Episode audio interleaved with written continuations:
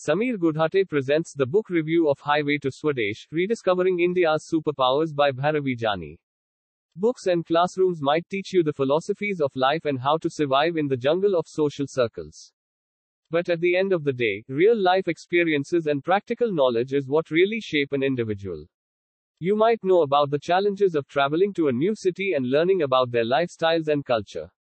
However, it is only after visiting the place would you actually learn how to deal with situations in a milieu where you do not belong.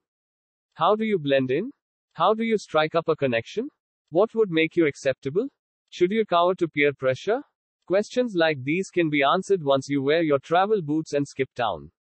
Highway to Swadesh Rediscovering India's Superpowers by Bhairavi Jani is a book based on the analysis of the author from her experiences and travels. She along with three other friends traveled from Kashmir to Kanyakumari and from Kohima to Kutch in 51 days covering 18,181 kilometers in distance. The author in this journey discovered and rediscovered India and its people in a completely new way. The book covers many major topics worth conversing like democracy, cultural differences, food, and geographic and traditional diversity in India. The author helps the reader rediscover India in 13 chapters with chapters discussing food, natural beauty, heritage, creativity, and a lot more. Rousing stories, thought provoking people, and touches of history at opposite places make this work all inclusive. The book is written in very simple and friendly language. The writing style of the author is easy to follow. The decision of going chapter wise discussing one aspect is a great idea in itself.